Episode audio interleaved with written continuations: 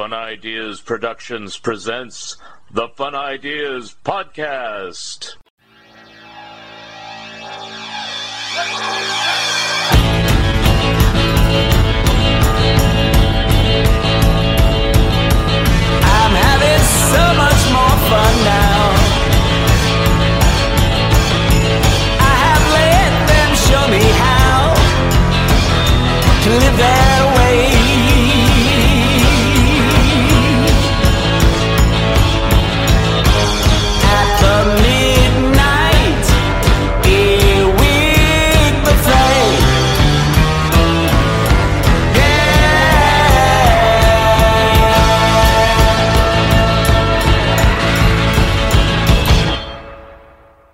This is Mark Arnold, and welcome to Season 7 and Fun Ideas Podcast number 217. The Fun Ideas Podcast is brought to you in part by Freaky Magazine. I contribute material to every issue, so give it a try. Hey kids, have you read Freaky? The magazine of weird humor for freaks like you. Freaky Magazine is a way out collection of weirdo comics, kooky gags, photo funnies, social satire, and surreal collage. 52 pages of insanity in the tradition of magazines of yore like Cracked, Plop, and Zap. Special offer for Fun Ideas listeners get a free sample copy in the mail, made of smelly newsprint and smudgy ink the old fashioned way. Just message your mailing address to the slow poisoner gmail.com. That's the slow poisoner at gmail.com while supplies last. You remember them from your childhood. Casper the Friendly Ghost, Richie Rich, Hot Stuff, Baby Huey, Sad Sack and Little Audrey. You read them in comic books and saw them on television and in the movies. Now you can read about how they and other Harvey comic characters were created in two great books from Mark Arnold and Fun Ideas Productions. The Best of Harveyville Fun Times and the Harvey Comic Companion. Both are available from Amazon. The companion is also available from Fair Manor Media. They are available in hardcover, paperback, and ebook versions. Order your copies today. Friends, have you tried Lee's Comics? Lee's Comics is better than the leading comic book store. Wait a minute. Lee's Comics is the leading comic book store. Based on arbitrary standards set by Lee Hester himself. Lee's Comics was named as one of the 21 best online dealers by popoptique.com. To shop the Lee's Comics eBay store, go to eBay and search for Lee's Comics Inc. That's L E E S C O M I C S I N C period. Don't forget the period. Mention the Fun Ideas podcast when you order, and you'll receive a free bonus gift. The revised second edition of my Monkees book with Michael A. Ventrella called Long Title, stars of Walt Disney Productions, and Pac Man, the first animated TV show based upon a video game, are my latest books out now. Unconditionally Mad and Not Just Happy Together, the Turtles book, are in production. I'm also working on my TV Cartoons That Time Forgot book, plus articles on canceled Harvey titles, and making contributions to Freaky Magazine. On today's show, we have the author of Fact, Fictions, and the Forbidden Predictions of The Amazing Criswell. Here he is, Ed Canfield. Hi, this is Mark Arnold with another episode of Fun Ideas Podcast. And today we have an author who's written a book about the amazing Criswell. this is Ed Canfield. How are you, sir? Doing well. How are you? I'm doing well too. So, why Criswell? I mean, well, um, around you know late '90s, year 2000, um, I had learned of him through the Plan Nine from Outer Space, Ed Wood's Plan Nine from Outer Space, because he does the intro there and then narrates the whole movie. And then uh, the film Ed Wood, Tim Burton's Ed Wood Right. biography, uh, he was featured in that as well. And um, I just thought, hey, that guy's kind of nutty, kind of wacky, eccentric, you know. So I want to know more about him. And then a friend of mine loaned me one of his books of predictions. of Criswell predicts to the year 2000.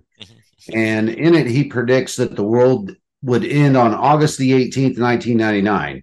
So I was reading this book in the year 2000 after that date had passed. So, you know, he missed his big prediction there. and then, uh, and also just his predictions in that book were just, just outrageous and, you know, uh, just off the wall stuff. And I just said, you know, I need to know more about this guy. in anything in the book because I've seen the book, but I've never actually looked through it before. Um, mm-hmm. Was there anything that had the remotest uh, the that actually happened, or no? Is all way off out of. I mean, loosely, uh, some of his general predictions. He predicted that we would go away from uh, hard money, you know, and start using electronic credit and things like that before that happened. Um, he claims that he predicted that uh, Kennedy wouldn't run for president for his second term because something would happen mm. in November. And but uh, he kind of made that claim after the fact. So mm, um, okay.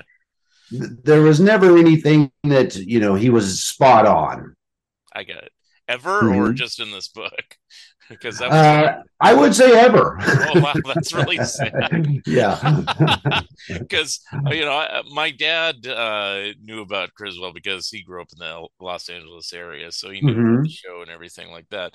And I used to ask him, I mean, did he ever get anything right or accurate? And my dad says, I don't think so. No.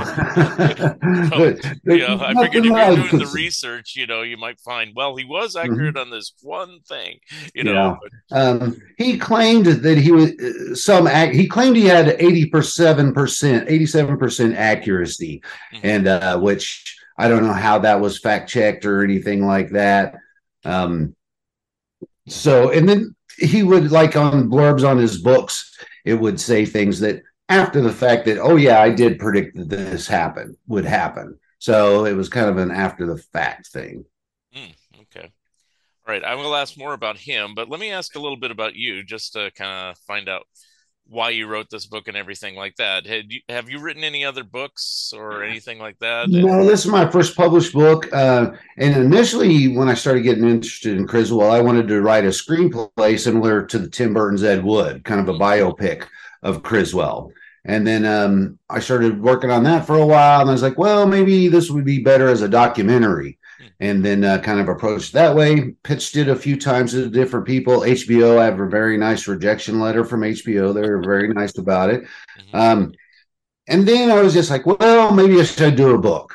And then um, I would, uh, as I f- would do research or find out new information, and as life permitted, I would work on it. Mm-hmm. And uh, then I and I pitched it a few times over the years, and then uh, the pandemic gave me the opportunity because I knew that I would just need a, like two months at a time to sit down and do nothing but focus on it, do some more research, fill in some holes, and uh, get it to a publishable, you know, publishable format. Mm-hmm. And uh, so that's what I did for uh, two months of the pandemic, and and it worked out. I sent out a few pitches on it, and it got picked up pretty quickly by Headpress Publishing. So. Wow, very good. So, all told, from when you originally had the concept of doing a film to getting the book completed, how long have you been like working on this? Um, 23 years because it was wow. about the year 2000 when I started like on the original idea and stuff. Mm-hmm. So, um, yeah, but I would say 20 years of working on it, you know, and of course it was off and on. It wasn't like I was focused on it all the time, you know, it was just when time afforded it, you know. Mm-hmm. And did you start off just by finding people who knew him and stuff like that basically? I i, I did and i in of course around 2000 as the internet was starting to become more commonplace and things like that and i started researching there any kind of magazines newspaper articles i could find and then uh, i contacted people that had known him uh, you know through the internet and uh, the internet was huge in the research over the past 20 years on it. Um, i started looking in like the news online newspaper archives uh, mm-hmm. when I first started researching and found some pretty good information then. And then on the last round, when I decided to finish it up, I got back on newspaper archive and it's just exploded how many more, how much more is there now. And it really helped fill in the holes and, you know, um, get it to a good place there. So the internet was a big, you know, help and emails, you know, emailing people and things like that to get information. hmm I noticed that you got a lot of uh, newspaper ads of personal appearances Criswell made over the years and things like that. Um, uh, just curiosity about him then. Um, I guess you can kind of tell me a little bit about him and how he ended up becoming this prophet, as it were, um, because it doesn't seem like you know, in reading through the book, that that's what was his original plan was. It looked like he was trying to be more of an actor or something else, you know, because he kind of dabbled in a lot of different things. So, tell me a little bit about him. Well, he was born in Princeton, Indiana on August the 18th, uh, 1907. And then um, after he finished up high school there, he went to Cincinnati and uh, got a teaching certificate because he wanted to be a teacher at that time. Um, and then that's kind of how he ended up with the name Criswell. His real name was Geron Charles King, and his mother's maiden name was Criswell. So somehow, though, on his teaching certificate, they ended up putting Geron Charles Criswell. And so he didn't want to mess with having to get the paperwork redone or whatever, and just kind of stuck with that Criswell then at that point. And then he um, did a little bit of teaching in Cincinnati. He also claimed that he was an ambulance jockey, things like that, just whatever he could do. Worked for some newspapers and things, writing for newspapers. And then uh, in the mid 30s, he moved to New York City. And his plan then was to hit Broadway, become an actor, become a star. Um, and he developed a play based on the picture of Dorian Gray. And he would play Dorian Gray in some of the productions of it, off Broadway plays. Um, and then um, he also claimed that at the time he worked in financial forecasting on Wall Street and did some radio work as well, and more newspaper work and things. And uh, and then that he said that that was when he kind of started to predict because uh, he claims that at one point in New York he made a prediction that well they ran out of financial news and so he had to make up some things and he made up some prediction some random thing and something happened that was you know closely related related to that prediction Hmm. and so um, that kind of stuck with him then and um, so he didn't become the big star on Broadway that he thought he was going to be um, but he did write three books along with his uh, wife, who he met in New York doing off Broadway plays and stuff. And her desire was to become a Broadway, you know, star as well. And so they collaborated on three books on how to succeed on Broadway and in Tin Pan Alley and things like that. Um, which is interesting because they really had no success. They were never even on Broadway. They, you know, they were doing off Broadway stuff. Right. Um, but then in uh, 1940, uh, him and his wife Halo Meadows was her one of her names. She had many names like he did, and was constantly changing them. Her original name was Myrtle Louise Stonecipher, is her actual name, but she would go with names like Halo Meadows or Louise Howard. She wrote plays under the pen name of Louise Howard. Um, so, but in 1940, they decided to take their the Dorian Gray play on the road and then travel to Hollywood and end up in Hollywood. And they they did. They played some, uh, you know, did the play across country. And then when they got to Hollywood, they claimed themselves as Broadway stars and you know put on a pr- production of the Dorian Gray play as well. And one of those productions, they had um, a fellow named Norvell the astrologer. He was an astrologer to the stars, kind of a, one of the early famous astrologers. And uh, he was in the play playing Dorian Gray. And um, so I think that's kind of started Criswell to say, oh, okay, there's something in this, you know, astrology and things like that. And um, after they didn't do well in Hollywood as far as the play goes, you know, it played for a while, but they didn't um, it didn't stick. Um, didn't make them stars or anything. He started a spiritualist church, Hmm. and um, which he would do out of their apartment. They would have meetings on Wednesdays and Sundays and things like that. And then he started getting more into that spiritualism and mediums and things like that, and um, slowly started into the predictions Mm-hmm. um, then in the 50s after the war after the war or during the war years was when he mostly did that was the you know get into the spiritualist church and stuff. And he would claim himself as dr criswell or reverend charles king criswell things like that constantly changing his name. Um so then in the early 50s he did start writing predictions for newspapers and things like that. And that started kind of the his uh, popularity to a certain extent. He ended up getting a television show, early television in 1955 in Los Angeles, local show there. Um, and that's really when he started um, going by Criswell and just going all in on the predictions. Um, he was also uh, selling Criswell's family formula vitamins as well. That was uh, and that's kind of how he started getting the airtime. Was he bought airtime to advertise the vitamins and then would do predictions as well. Wow. Okay. Yeah. Now, um, I know he was, well, I guess you could call him a celebrity, uh, but he, he- I'll, I'll phrase it this way. So he met different people along the line, like Ed Wood, and uh, he was friends with Mae West and things like that. Uh, how did he come across these people? Is it because of the TV show, or is it prior to that?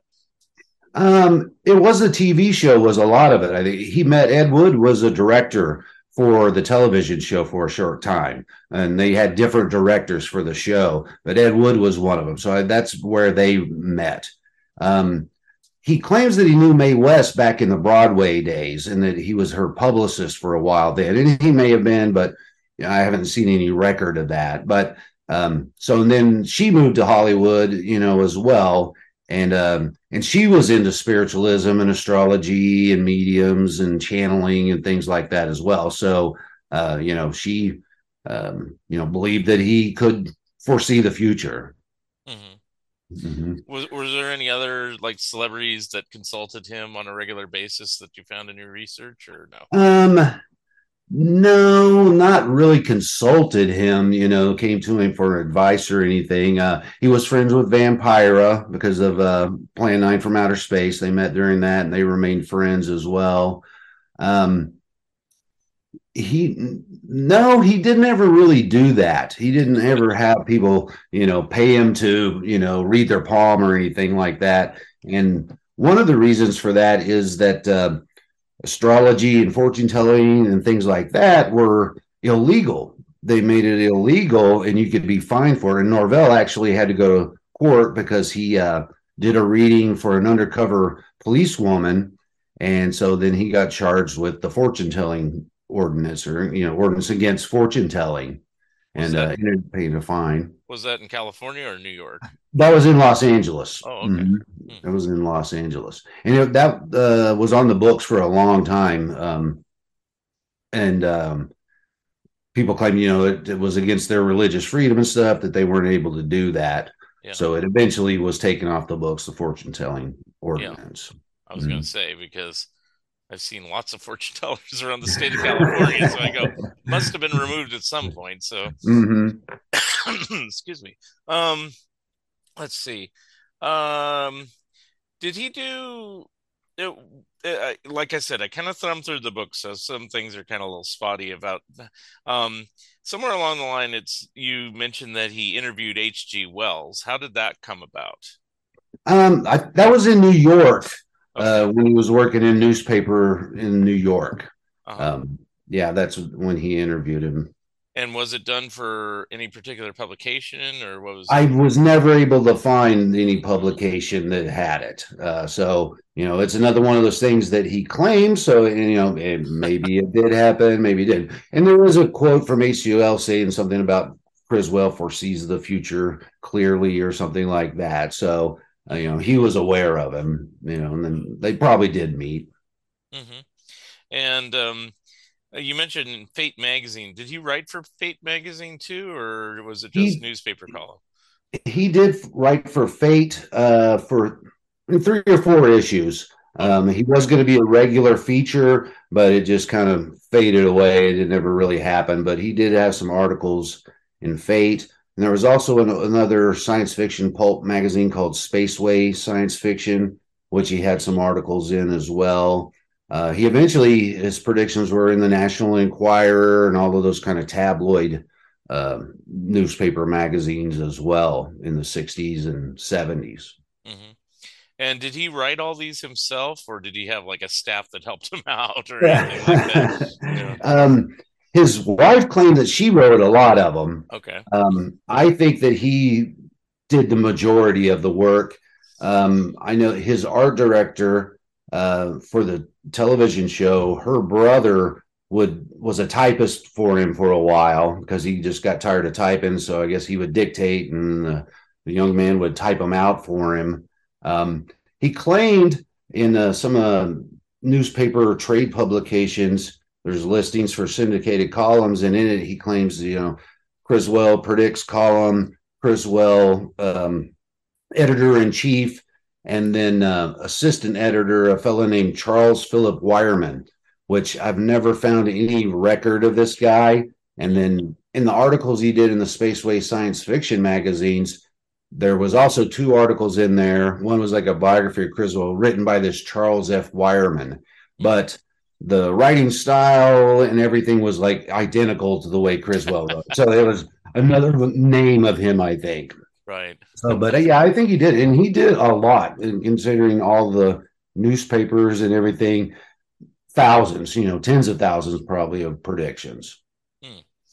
Now, did he uh, suffer any issues? Uh, you know, like so, sometimes, uh, you know, certain people that are psychic, or you know, they'll do things like bending spoons or various supernatural type things, and then uh, somebody else will come along and declare them a fraud or something like that. Did, he ever encounter anything like that, or is he generally accepted throughout his career as this is what he does and it's uh, all right, it's okay? Well, yeah, I think he was generally just accepted. I think the majority of people saw it as it was an act, Yeah. which you know, um, and he had a very commanding presence and voice and things, so people paid attention and listened. And that's one thing he claimed is, you know, you wear nice clothes and speak with a strong voice, people are going to listen to you and they're going to believe what you say, no matter what you say. Um, there was times he kind of admitted that he was a fraud and that he, you know, that he couldn't.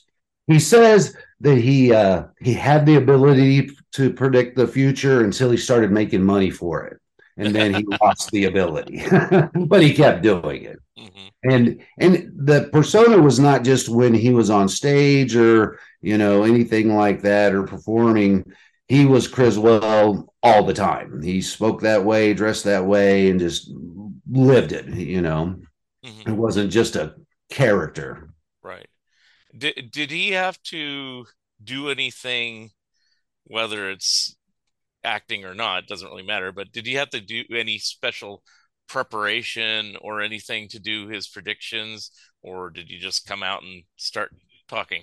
he just came out and just was very matter of fact about it um, and then uh, he was on Johnny Carson and Jack Paar, some of the late night shows as well. And then there's a couple of uh, videos of him on there, and he has like three by five cards that he has them written down, and he just sits down and says, "We're all interested in the future because that's where we're going to be." and my first prediction is, I predict blah blah blah blah blah, and then uh, Carson would make a comment, then he'd flip the card and just, you know, read the next prediction that bed bugs are going to invade Omaha or something like that. And just very straight, you know, like this is what it is. And of course, Carson played it and Jack Paar as well, you know, as a joke. You know, they would get their little, stuff, yeah. right. Yeah. Yeah. yeah. And I think Karnak came from Criswell. You know, was Criswell inspired. Yeah. hmm Mhm. Um, so uh, I noticed also in uh, reading through is sometimes some of his uh, Criswell's live performances he had them tailored specifically to have just women in the audience. So how did he d- do tailor his performance for just an all female audience?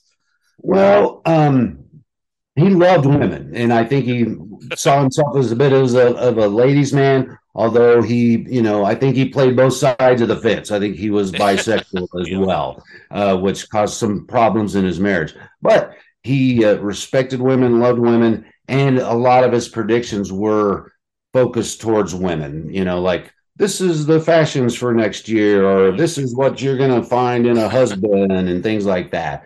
And I think part of that is, you know, that they just, you know, um, he, he just tailored it that way. And I think that, um, you know, and women enjoyed it, you know. Mm-hmm. Okay. Um, and then uh, I have never seen one of his TV shows, to be honest, but um, my dad said he used to see it on occasion. and mm-hmm. it was basically him sitting in front of a monitor, just like I am, just kind of saying his predictions.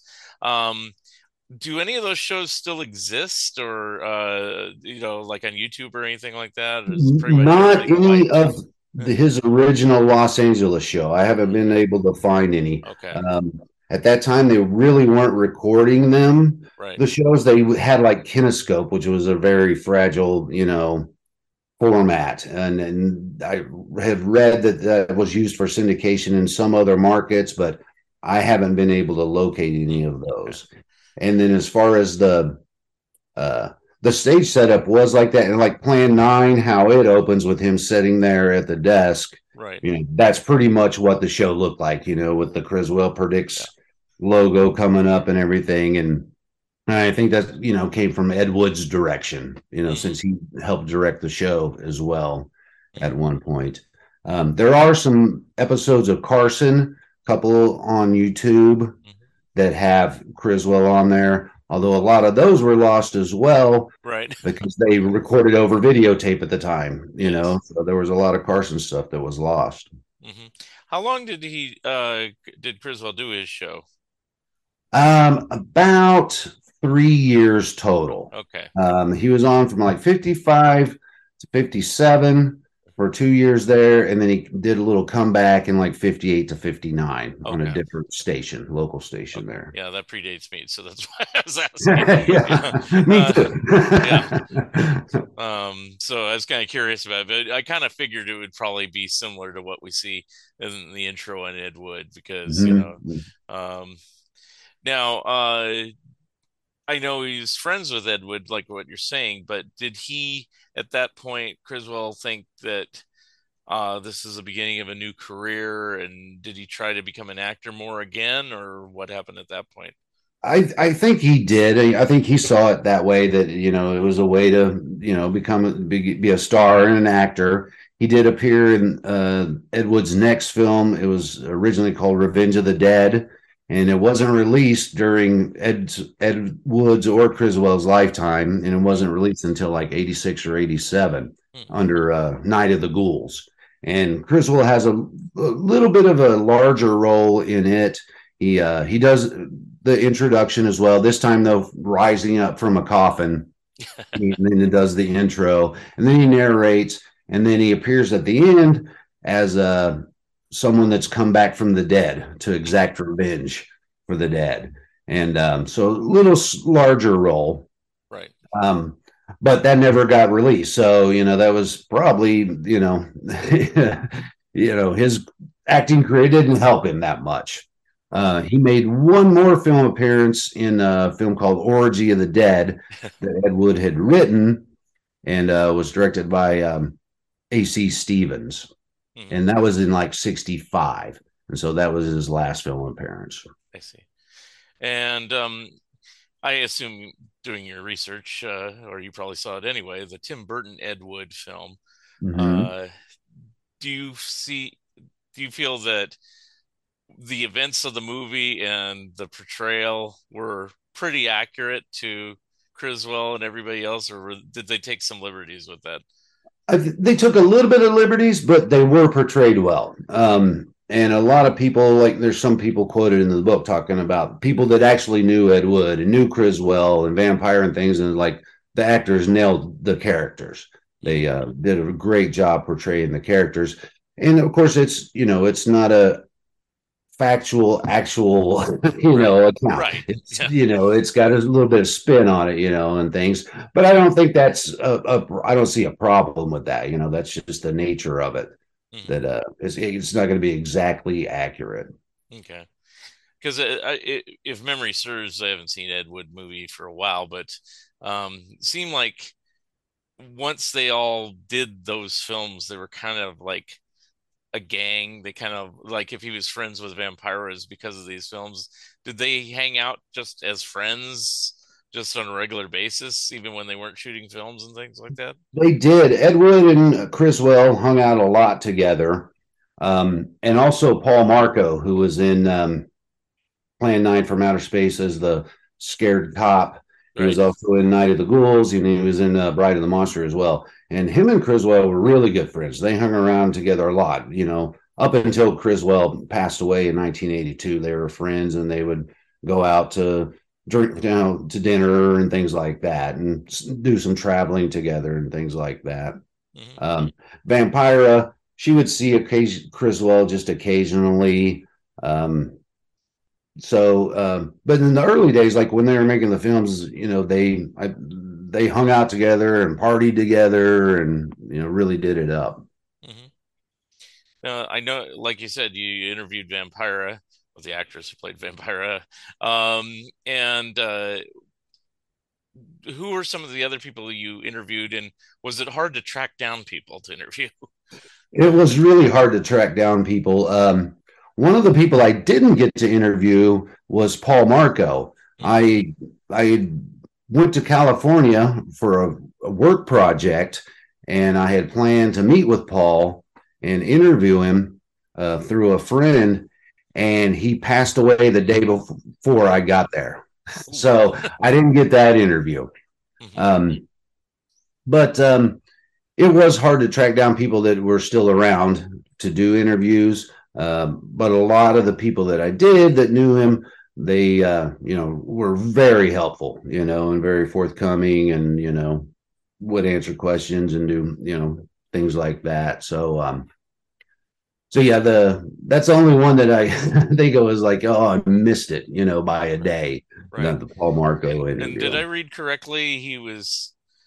Did Paul Marco before you tried to interview him? Didn't he say that I like threaten a lawsuit or that you might get in trouble doing this book or something? What was that? about? Yeah, uh, the first time I contacted him, I called him on the phone because my friend had given me given me his number, Right. and uh, I was like, "Yeah, I'm working on this." And this is when I was doing it as like a biopic, you know, similar to Tim Burton's Ed Wood, and uh, yeah, he uh, got real cranky and said, "You don't have no right to do that. You never knew him. You have don't. You'll have to get the rights to do it." And and I was like, "Okay, uh, this isn't going well." So I'm like, "All right, well, I'll talk to you later." And he said, "Yeah, I'll talk to you later," and then hung up. And then I didn't get to talk to him later. Um, now, did you ever consult with or talk to Ti- Tim Burton at all, or was that not necessary for what? no, well, I would have liked to, but it's hard to get a hold of. You know, Right, hard I to get an figured, you interview. know, so Uh, um, I did speak with Jeffrey Jones, who per- portrayed Criswell in the Ed Wood movie briefly. right. Um, and then he contacted me with a gentleman named Vern Langdon, Mhm. who uh, spent a lot of time in LA, knew Mae West, and met Criswell through Mae West and things like that. So it was a good contact that way, you know. And that's how I got in touch with a few people was via other people, you know. They say, "Hey, you should talk to so and so because they met him or they, you know, like him or you know are interested." Right. Um, going back to celebrities, you know, we mentioned Mae West and everything. There was also photos of him with like Liberace and stuff. Was he friends with him as well? He was, yeah, and they hung out together quite a bit. Okay. Um, and then that that kind of came from the television thing because Liberace was there in the early television uh, as well. Okay. And um, yeah, they uh, there's photos of like Liberace and Criswell and Liberace's mom, you know, at a fundraiser, things like that. Um, another person was Korla Pandit, who was an early Oh, yeah, yeah. television guy, with the turban and playing the mystic music stuff. They were friends as well because of early television. Right. I Mhm. found out just as an aside, he wasn't Indian, he was uh, African American. Yes. Which I don't think anybody knew back in the day, but it was a it was some other show that was talking about it, and and um, because my dad mentioned my dad grew up in the Southern California area, so he, Mhm. you know he knew of all these little shows. You know, there's also like Time for Beany and things like that. And so, you know, he mentioned there used to be this Indian guy that would play the organ, and his name was Korla Pandit. And I go, what? Doesn't it? You know, they're desperate for TV, I guess, back then for different shows. Mhm. So. Yeah, it was the the early days. They were just trying whatever to see, you know, what would stick, you know, what's going to bring in the viewers. Mhm. Now, um, what happened in uh, uh, Criswell's later career up until his death? I think he died in 1982. Is that correct? Mhm. Yeah. That's Okay. correct. Yeah, 1982. Well, he kind of hung on tenuously to his celebrity, you know, through the 60s and early 70s. Like I said, doing Carson and Jack Paar, then Merv Griffin, Mike Douglas shows. He did a lot of that. Um, he continued writing for newspapers. You know, his column was still in newspapers, National Enquirer, and things like that up through the 70s.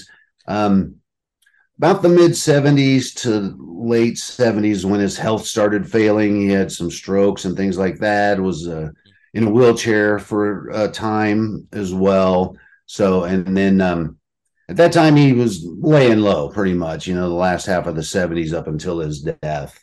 But he stayed up active until you know as long as he could you know keeping the criswell predictions going. Hmm Did he ever have any l later in life plans, or was he just kind of content doing, you know, the columns and the predictions and the TV appearances and stuff like that? I think he was content with that. He did make claims that he was going to travel across the country on a tour, uh, you know, um, speech, you know, doing speeches and doing predictions, but I never found any hard evidence of that happening. You know, there's another one of his claims of things Right. going to do. Um, let me see what else I got on here. Is um, I I uh, you've said most of the stuff that's on here. I, I actually printed out Wikipedia just in case that I need a little bit of help. Oh. You know, and it's kind of funny. Um, the the only other long time psychic that I can think of that kind of is similar to Criswell, but maybe not so campy, I guess is the word. I don't know. Uh, and I think he's still with us is the amazing Kreskin, you know, and Mhm. because I don't know how legit all of his predictions are either, but he, he did they ever encounter each other or anything like that? Or did he ever They- encounter any other psychics in his travels or anything they did over the years? No, Kreskin. I interviewed Kreskin for the book uh, Uh-huh. quite some time ago, Mhm. and uh, he had never met him. He kind of saw him as just as an entertainment value, you know, like from you know being on Carson and things like that. That people did really didn't take him seriously, didn't take Criswell seriously. And Kreskin, he doesn't really do predictions. He considered himself a mentalist and maybe you know ESP a little bit and be able to read your mind and things like that. Um, so it's not really the same. Well, here's something I can ask about. Um, it says right here that he recorded a long playing record, "Your Incredible Future," and it was later released on DV on CD. Uh, did you ever obtain a copy of that? And did it say anything any different than, say, like the predictions book or anything else you've read, or is it more of the same? It's a lot of the same. Uh, it came out in 1969, the same year as his first book. So a lot of the predictions and things, not all of them, but I'd say 50% of it are pretty much straight from the book. Uh, that book of predictions from the same year. Um, yeah, and I got a, a the CD copy of it first off of eBay, um, and then eventually I got a copy of the album on the eBay auction as well. And actually, eBay is where I found quite a lot of information in old magazines and newspapers, things like that, uh, photos and stuff like that. Uh, some of his books, then you can go on eBay and there's his books are listed on there as well. So eBay was kind of a research resource for this Yeah. as well. hmm And as far as photos go, uh, did you ever get any actual photos, or was it just all from the internet, or uh, did somebody send you different things to use for the book? Some of the photos I got, like I was saying, off of eBay, like uh, promotional stills and things like that. Some of him, like I mentioned earlier, of him and Liberace together, him and Eddie Fisher together. Yeah, Eddie Fisher. uh, a backstage photo of the at the television station, things like that. Pretty rare stuff there. And then um, a couple of other people contributed as well photos. Um, a gentleman named Jason Insalaco, uh, he was Paul Marco's nephew. And after Paul Marco passed away, he ended up with all this stuff. And Paul Marco saved everything pretty much. So there was a lot of good photos that came out of that. Uh, a lot of photos of Criswell and, um, uh, excuse me, Paul Marco together as well. Mm. And, uh, and then um, a couple of the photos are from the state of Kathy Wood, Ed Wood's um, wife, uh, as well. So, um, and there's a lot of original stuff there that you know, it, not you're not going to find them on the internet. You know, Mhm. Did Criswell have any children or anything, or no? no, they never had any children. Him and his wife, Okay. and uh, he was pretty much the end of his line. Um, you know, his hmm of his side of his family. And what what was she like, the his wife? I mean, did she uh uh did she I don't know much anything about her really. So did she pass away before or after him? Um, after him, Okay. and she they separated in uh, about 1972 and around that time her uh, father passed away Hmm. and she was from pennsylvania and so she went back to pennsylvania and her father was fairly well to do uh, in the town they lived in called Littlestown Hmm. Pennsylvania and so she moved back and moved into the family home then Mhm. and left criswell for 20 years prior to that, from the mid 50s, they had a fourplex apartment complex in Hollywood. Mhm. Um, there's like Selma and Cherokee Avenue there, uh, which they lived in for quite a while. But she moved back east. He stayed in the apartments until she sold it because it was actually owned by her. Hmm. Um, so, and then um, after that, after she left, he and sold the apartment building. He started living with an employee of his uh, and it was also his chauffeur as well. And Mhm. so he was they were cohabitating there up until his death. Now did she remarry at all or no? No, no, Okay, she okay. uh she just moved back to Pennsylvania. And did Mhm. they actually actually get a divorce or did they just separate? She divorced him. Oh, okay. And I think part of that was because I think she was fearing that if she passed away before Criswell did, that you know he would end up with her inheritance. I think that was part of the. It was a financial divorce. Yeah, sounds like it. Um, so um, uh, this book, you, uh, who publishes it? And uh, you said you went around to different publishers. I mean, was overall the reception good, and you just ended up where you ended up? What tell us? Tell us how you got the book uh, sold to a publisher, as it were. Well, like I said, I took like two months during COVID, and I said, okay, after this two months, I'm going to start sending out the proposals to publishers. And I sent out about 15 proposals and got three responses back. Um, one was from a major publisher who said, okay, you know, change this, do this, and things like that, and uh, send it back to us, and we'll have a look at it. Um, another publisher said, yeah, I might be interested. And then the publisher I ended up going with was Headpress, Right. called Headpress, and they're out of the UK. Um, and he gave me a lot of the same editorial advice as that major publisher, but um, and also a better offer financially as well. Whereas the major publisher offer, offered no advance, nothing, and at least the Headpress offered an advance. And uh, I really liked working with Dave Kerekes, the editor. He was really helpful on, you know, just shaping it up into something that, you know, could be published and good editorial advice as well.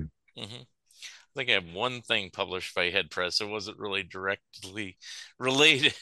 I did a book on Cracked magazine once, and Oh, yeah. uh, and uh, they uh, did an interview with me. So it was a different book, but it was published by Headpress. So that's my Oh, okay. peripheral little Oh, nice. connection to hmm um so i was aware of the publisher when you said that um uh so um how, uh, if people were to get your book how, how, how do they uh get your book They can go um, Amazon's the quickest and easiest. And right now, I think it's a, like a dollar fifty off the cover price, which uh, the cover price is twenty seven ninety five, and I think it's twenty five something right now. So there's a slight discount on Amazon on it right now. Um, you know, that's the easiest way. You can order it through Barnes and Nobles. Most any bookstore can order it. Mhm. Um, and then you can also go to the Headpress website. They have a special edition hardback copy available from Headpress there. Um, And is it available uh like all formats then hardback, paperback, ebook? yes, mhm, and Kindle. hmm Oh, okay. Uh, yeah, the hardback though is only available through the Headpress website. Got it. You know, ordered through them. Okay. And then are you making any personal appearances to publicize the book other than on a podcast like this? Um, I've been trying. Uh, it's tough. Um, I don't know if Criswell is just- just not enough of the part of the zeitgeist, you know, that's needed to. Because I've contacted a lot of bookstores and tried to set up some signings and things, and nothing's really panned out yet. so uh, I did do a book release party in Hollywood at Boardner's Mhm. there uh, the day after the book came out, and that was a lot of fun. Yeah. Um, so, but yeah, I'm working on it. What you might try is uh, some of the horror conventions because you know since Mhm. it has the connection to Ed Wood and things like that, I think people would be interested for that reason. So Yeah, that's um, a good idea. uh Yeah. you know there's different magazines that are distributed at Barnes and Noble that you know like uh Rue Morgue and uh Monster well Monster Bash doesn't come out there but uh, Monster Memories and all these Mhm. different ones scary monsters and you know uh even today I was over there and they uh have a new issue of uh Castle of Frankenstein Oh wow! you know it's a different publisher and different editor from the old version Mhm. but you know yeah, but they always promote different uh um horror movie conventions and things like that that are around the country so yeah. I'll look into that. the The whole horror monster kid thing is really blowing up right now. Like Yes. you know, all those magazines you mentioned. You know, there's just more and more. of them. There's tons of those out there now, and Yeah. becoming Well, very popular. for me that's the only type of magazines i still buy because Right? you know i mean they get uh, magazines are pretty expensive these days but Yes. i lo- you know i love those you know the old photos and everything like that so Mhm. i'm willing to splurge 10 bucks or whatever for yeah. you know, some new stuff um where are you located yeah. I'm in Phoenix, Arizona. oh wow i where I didn't live, expect yeah. that okay I'm originally from Oklahoma. I grew Oh, up in Okay. Oklahoma City, and I've been living in Phoenix here for about the last five years. Got it. Okay. And um, now that this book has come out, hopefully you can drum up business and make it a success. But uh, do you have any other book ideas that you've contemplated since this? I do. I have a few ideas working. I have one. Uh, I'm probably about halfway through it right now, working on it. Uh, I've got some interviews to do for it as Okay. well. Mhm. Um, Is it something you can disclose, or is it still secret? You don't have to mention. sure, yeah, I can disclose it. I don't know if it's going to, you know, if I'll ever sell it. I've uh, pitched it a couple of times to an agent and stuff, and he said, no, nobody was going to buy this, you know. But it's about John Gilmore, who was a LA writer. He wrote a book called Laid Bare, where uh, he claims that he had sex with James Dean. He wrote a couple of other James Dean books. He wrote a book about Marilyn Monroe. He wrote a book about Charles Manson. Uh, he's called a true crime noir writer. Um, and I met him through um, my research for Criswell. He claimed that he knew Ed Wood and Vampira and Criswell and all of these things and sent me some really good stories, which are in the book. But uh, in later years, I started to realize that I think he made those stories up, that, that it didn't actually happen. um, so that intrigues me about him. And I, I had dinner with him one night, super nice guy, pretty helpful, you know, and things like that. Um, but you know, he made these claims that he was friends with James Dean, intimate with James Dean, and things like that. And um, I found no evidence that he he may have met James Dean one time, you know, and that's about it. And I, he makes a lot of other claims of with celebrities and things like that that he knew intimately and things like that. And he was a he, he proclaimed to be a you know nonfiction writer, but I think a lot of it was fiction. You know, he kind of made up these stories. So um, It's too bad. that's a project I'm wor- working on right now. Okay. Um, like I said, I don't know, you know, if it'll sell. Never know. I mean, if you yeah. you know, I've seen different books on different subjects, but it's always you know how well you write them, and you know sometimes True. it works. You know, Mhm. um, you know, looking through the Criswell book, you know, it's like I, I like that format, you know, where you just have you know story and then some interview clips and then more Well, story, and, you know, Mhm. and then uh predict some of his predictions you know and you made it easy to read by having it like in a different font and stuff like that so i don't know if you were were in charge of the formatting or if that was uh, something Headpress suggested or how'd that work Well, no, that was kind of the way I wrote it because I like that format as well. Um, okay there's the Ed Wood biography, Nightmare of Ecstasy, and it was kind of like that. It was basically though just quotes, you know, from people, you know, from interviews and things like that, and it kind of told the story of Ed Wood that way. And I like that format, and I also like having, you know, the you know n- newspaper quotes, things like that, short little stories and things. And it, I think it makes it an easier read. I, I think instead of just text, text, text, text, text, you know, like right you know, and it makes it a little more fun to read. And you can jump around in it too. You know, you could open it up and go, okay, read this a little bit. You know, you don't have to follow it along. Mhm. Um, although and I've seen that format. Headpress released another book recently called "Who Cares Anyway." It's a history of uh, San Francisco punk rock, Mhm. and uh, it's kind of in the same format as well. okay well i don't know if i have any more questions but i'll i'll have you do one last plug so what is the full title of the book and we already said where you get it but uh it's called Fact Fictions in the Forbidden Predictions of the Amazing Criswell. all right And, uh, my name's Edwin Lee Canfield. So if you just look that up on Amazon, you'll find it there. okay Yep. And um, if somebody wanted to get a hold of you, if they had questions or anything like that, what's the best way to do that?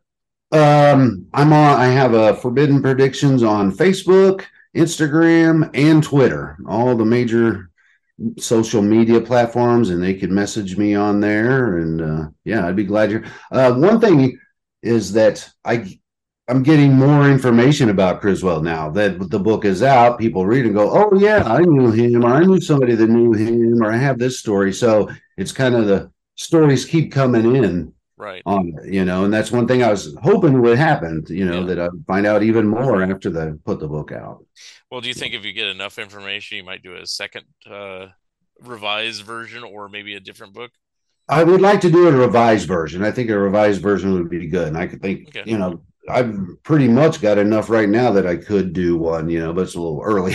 Yeah, yeah. The book has only been It out for a few know, months I now, so a little early to do a As soon as revision you put out the book, and it's like, no, more information. Yeah, stop, know? wait, hold to Yeah. stop the presses. Yeah. yeah, but yeah, that I would hope to do that at some point with all the new information as well. Very good. Um, I hope it's. I won't ask you to reveal that, but you know, it's like I hope it's like something really good that would justify a second printing. You know. Some of it is. hmm Well, yep, good. some of it I've already found out is. hmm All right. Well, you know, I wanted to thank you for being my special guest, Ed Canfield, and Thank uh, you. you know, I didn't really know much about Criswell, so you know, with your book as it is, and you know, uh, with our little discussion here, you know, um, you know, I'm gonna have to investigate him further. Sure, great. All right. Well, I want to thank you for being a guest today on the Fun Ideas Thanks for having me. podcast, and uh, we will see you next time on Fun Ideas podcast. Thank you very much. Thank you for listening, and thank you, Ed Canfield, for being my special guest. Remember, you can always watch the video version of this episode on YouTube. Episode number 218 will be coming soon. If you would like to comment and or be a guest on this podcast, please drop me a line at funideas.mark at gmail.com. Become a patron of Mark Arnold and Fun Ideas Productions. If everyone listening just contributed a dollar a month, that would be a tremendous help in continuing the production of my books and this podcast. Also, subscribe to my YouTube channel. The opening and closing music for the Fun Ideas podcast is provided courtesy of Andrew the Slow Poisoner Goldfarb and is used with permission. This has been the Fun Ideas podcast. This is Mark Arnold speaking. This episode is copyright 2022. Fun Ideas Productions. Thank you and good night.